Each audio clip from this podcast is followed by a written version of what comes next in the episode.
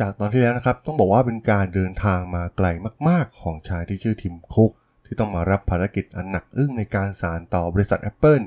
ที่สตีฟจ็อบเองเนี่ยทำไว้อย่างยิ่งใหญ่นะครับ แต่เมื่อวันเวลาผ่านไปมันก็ได้พิสูจน์ให้เห็นว่าเขาเป็นตัวจริง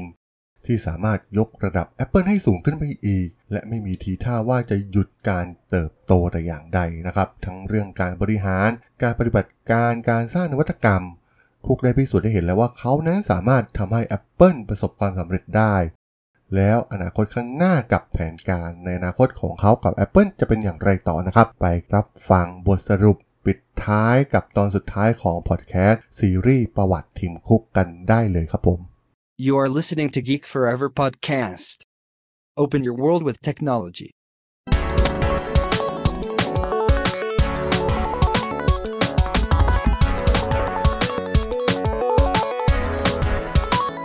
This is Geek Story.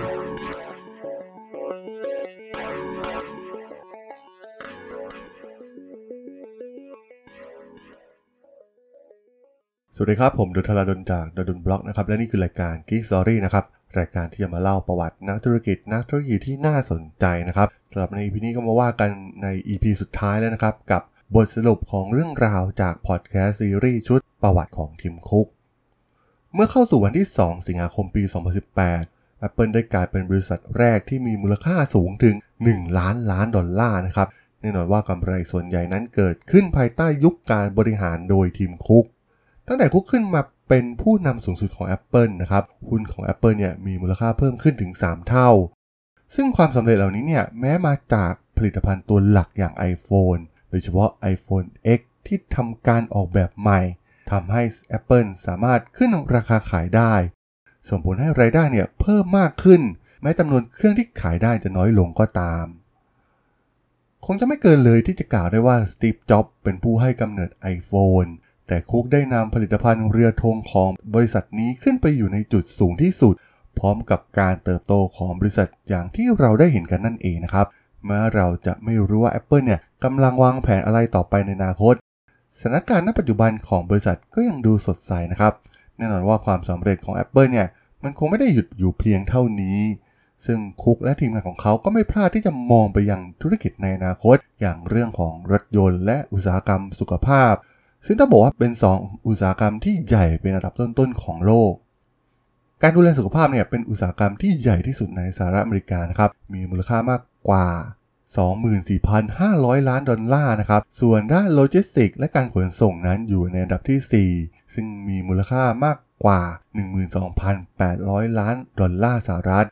ซึ่งแน่นอนว่า Apple Watch กำลังเข้าไปช่วงชิงส่วนแบ่งการตลาดที่ใหญ่มหึมานี้นะครับ ส่วนโครงการไททันที่ว่ากันว่าเป็นโครงการรถยนต์ในอนาคตของ Apple เนี่ย ดูเหมือนจะยังมีอนาคตที่ไม่ชัดเจนนัก โปรเจกต์แรกนะครับที่มีชื่อว่าไททัน หนึ่งในการพัฒนาที่มีความทะเยอทะยานและน่าสนใจที่สุดภายใต้การนำของ Tim Cook เป็นโครงการรถยนต์ขับเคลื่อนแบบอัตโนมัติที่ถูกปิดไว้เป็นความลับ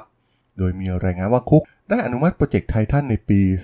2014 และมอบหมายให้ Steve Zadesky นะครับอดีตวิศวกรของ Ford ซึ่งทำงานเป็นรองประธานฝ่ายออกแบบผลิตภัณฑ์ของ Apple เนี่ย เป็นผู้ดูแลโปรเจกต์ดังกล่าว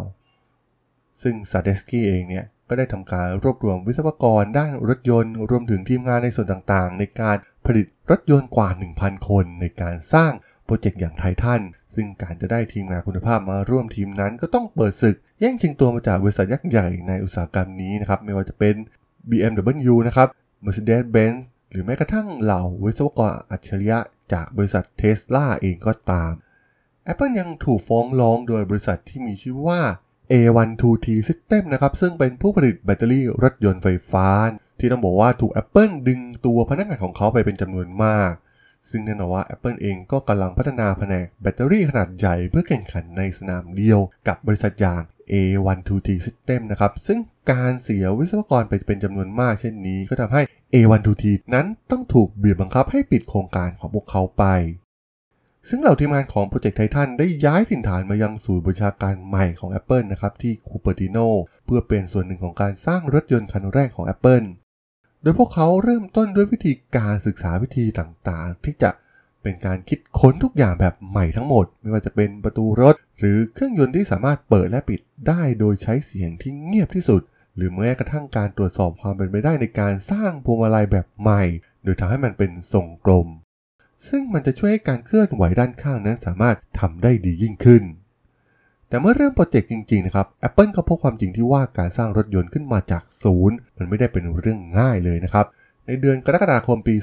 2016 หัวหน้าทีมอย่าง Zadesky เนี่ยก็ลาออกจาก Apple ด้วยเหตุผลส่วนตัว และเริ่มมีข่าวลือถึงความวุ่นวายที่เกิดขึ้นกับโปรเจกต์ไททันเหล่าทีมผู้บริหารไม่มีความชัดเจนนะครับในสิ่งที่พวกเขาต้องการให้โปรเจกต์ไททันทำ แผนการของ Zadesky ที่ทำการส่งมอบให้กับบริษัทนั้น เป็นการสร้างรถยนต์แบบกึ่งอัตโนมัติ แต่ยังคงพึ่งพาการขับขี่โดยมนุษย์อยู่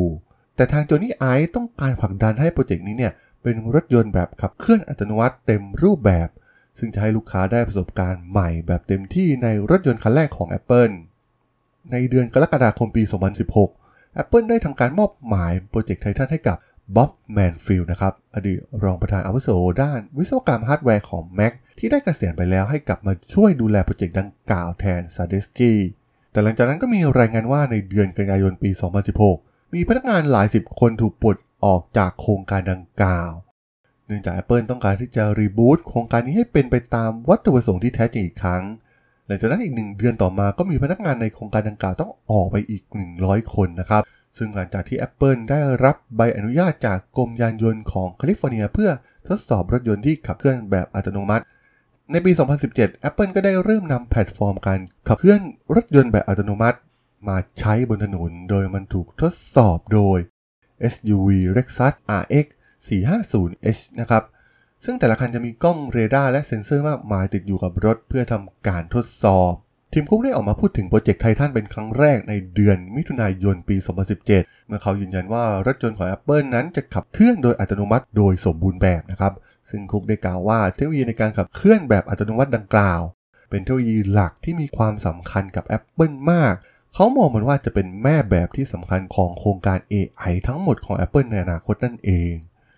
และแน่นอนว่าคุกนั้นให้ความสำคัญกับการผลิตเป็นอย่างมากนะครับ อย่างที่ประสบความสำเร็จมาในผลิตภัณฑ์หลักต่างๆ ไม่ว่าจะเป็น iPhone, iPad หรือเครื่อง Mac แต่สำหรับโปรเจกต์ไททันเขาก็ต้องหาวิธีใหม่ๆ ในการผลิตรถยนต์ ซึ่งคุกเองก็มีแนวโน้มที่จะพิจารณาทุกอย่างใหม่ในกระบวนการผลิต ตั้งแต่วัสดุทางเลือกใหม่ๆ ที่อาจจะไม่ใช้เหล็กเหมือนทางเลือกปกติที่ทั้งอุตสาหกรรมเนี่ยใช้กันนะครับ รวมถึงการจัดการบริหารซัพพลายเออร์ชิ้นส่วนต่างๆ ซึ่งอาจจะเป็นงานหนักอีกครั้งของ Tim Cook ที่ต้องมาดีไซน์ทุกอย่างเหล่านี้ใหม่ทั้งหมด เพื่อสร้างรถยนต์แห่งอนาคตที่แท้จริงให้กับ Apple แม้ตอนนี้ดูเหมือนสถานะของโปรเจกต์ไททันนั้นยังดูไม่ชัดเจนนักนะครับ แต่ก็อย่างที่เราได้เห็นในหลาย ๆ โปรเจกต์ของ Apple ที่มีขนาดใหญ่ล้วนประสบปัญหาในการพัฒนาแทบจะทั้งสิ้นนะครับ ไม่ว่าจะเป็น iPod iPhone ก็ล้วนไม่มีอะไรที่ถูกต้องตั้งแต่แรก เพราะทุกๆ อย่างที่ Apple ทำมันเป็นนวัตกรรมใหม่ และมักจะเป็นสิ่งที่ไม่เคยมีใครทำมาก่อน แต่สุดท้ายเราก็ได้เห็นว่าผลิตภัณฑ์เหล่านี้เนี่ยสามารถแก้ปัญหาจนออกมาขายเชิงพาณิชย์ได้ และที่สำคัญมันก็ประสบความสำเร็จอย่างยิ่งใหญ่ ซึ่งแฟนๆ Apple ก็หวังว่าโปรเจกต์ไททัน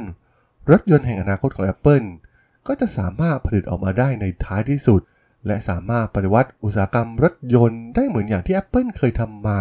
กับอุตสาหกรรมเครื่องเล่นเพลงผ่าน iPod หรือนวัตกรรมชิ้นเอกในการปฏิวัติวงการมือถือผ่าน iPhone ได้ในท้ายที่สุดนั่นเองนะครับ ต้องบอกว่าจากเรื่องราวทั้งหมดของทีมคุกนะครับ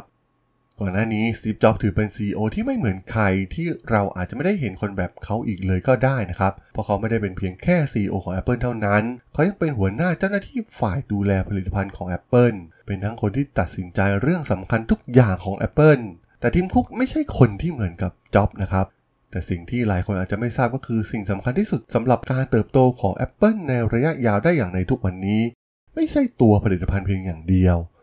แต่มันเป็นระบบโลจิสติกซึ่งเป็นการบริหาร supply chain ที่มีประสิทธิภาพ การกระจายเงินและการตลาด ซึ่งเป็นคุกที่ได้พิสูจน์ความสามารถของเขาสำหรับสิ่งเหล่านี้ทั้งหมด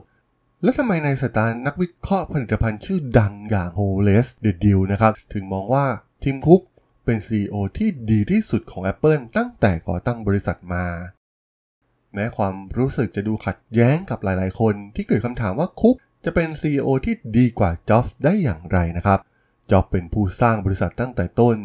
เขาได้สร้างสิ่งที่ยิ่งใหญ่ที่สุดในอุตสาหกรรมเทคโนโลยีนะครับไล่มาตั้งแต่ PC เครื่องแรกอย่าง Apple II ไปจนถึง iPod iPhone iPad และอีกมากมายนะครับ แต่เดดิวเนี่ยมองว่าสตีฟจ็อบไม่เคยเป็น CEO จริง ๆ นะครับจ็อบมักจะพยายามหลีกเลี่ยงงานของ CEO ที่แท้จริง เพราะเขามักจะไปขุกอยู่ในหน้าที่ของหัวหน้าฝ่ายดูแลผลิตภัณฑ์เสมอต่างหากในตอนที่จ็อบกลับมาในครั้งที่ 2 เพื่อมาแก้วิกฤตนั้น เขาได้มือดีอย่างทิมคุกมาช่วยดูแลงานด้านอื่น ๆ ที่เป็นหน้าที่ของ CEO นะครับ เพื่อให้เขาสามารถทำสิ่งที่เขารักมากที่สุด นั่นก็คือการสร้างสรรค์นวัตกรรมใหม่ ผ่านผลิตภัณฑ์ใหม่ๆ ที่มีออกมาอย่างต่อเนื่องจากตัวเขาได้นั่นเอง ตัวทีมคุกเองนั้นอาจจะได้รับการสนับสนุนจากเหล่าพนักงานของ Apple ที่อยู่เบื้องหลังเขานะครับ แต่ยังมีคำถามใหญ่ที่สำคัญที่หลายๆ คนสงสัยอยู่ นั่นก็คือ Apple สามารถสร้างสรรค์สิ่งใหม่ๆ เช่นเดียวกับที่จ็อบเคยทำได้หรือไม่ แต่ในความเป็นจริงถ้าพิจารณาตลอดการทำงานของจ็อบกับ Apple นั้น ในหลายๆผลิตภัณฑ์อย่าง Apple II ที่เปิดตัวในปี 1977 Mac เครื่องแรกที่ตามมาหลังจากนั้น 7 ปี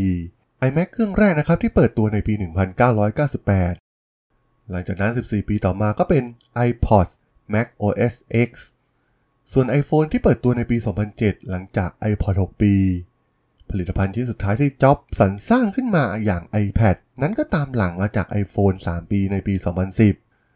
ซึ่งเมื่อมาพิจารณาผลิตภัณฑ์ชิ้นเอกแต่ละตัวของจ็อบนั้นก็จะพบว่าพวกมันไม่ได้ประสบความสำเร็จในวันที่เปิดตัวเลยในทันทีนะครับ แต่มันจะใช้เวลาพอสมควรก่อนที่จะประสบความสำเร็จ iPod ไม่ได้ขายอย่างถล่มทลายทันที แต่เป็นหลังจาก 3 ปีที่ Apple ได้เพิ่ม USB port เข้าไปนะครับ ให้สามารถใช้งานได้ง่ายในระบบปฏิบัติการ Windows ส่วน iPhone ก็ไม่ได้สร้างยอดขายแบบถล่มทลายทันทีหลังเปิดตัว จะมาบูมจริงๆ ก็หลังจากนั้น 3 ปีนะครับ หลังจากการเปิดตัวครั้งแรกในปี 2007 ซึ่งผลิตภัณฑ์ Apple น้อยมากที่ได้รับความนิยมอย่างทันทีทันใดหลังจากการเปิดตัว แน่นอนว่าซิปจ็อบได้รับเครดิตสำหรับผลิตภัณฑ์ที่น่าทึ่งเหล่านี้ทันที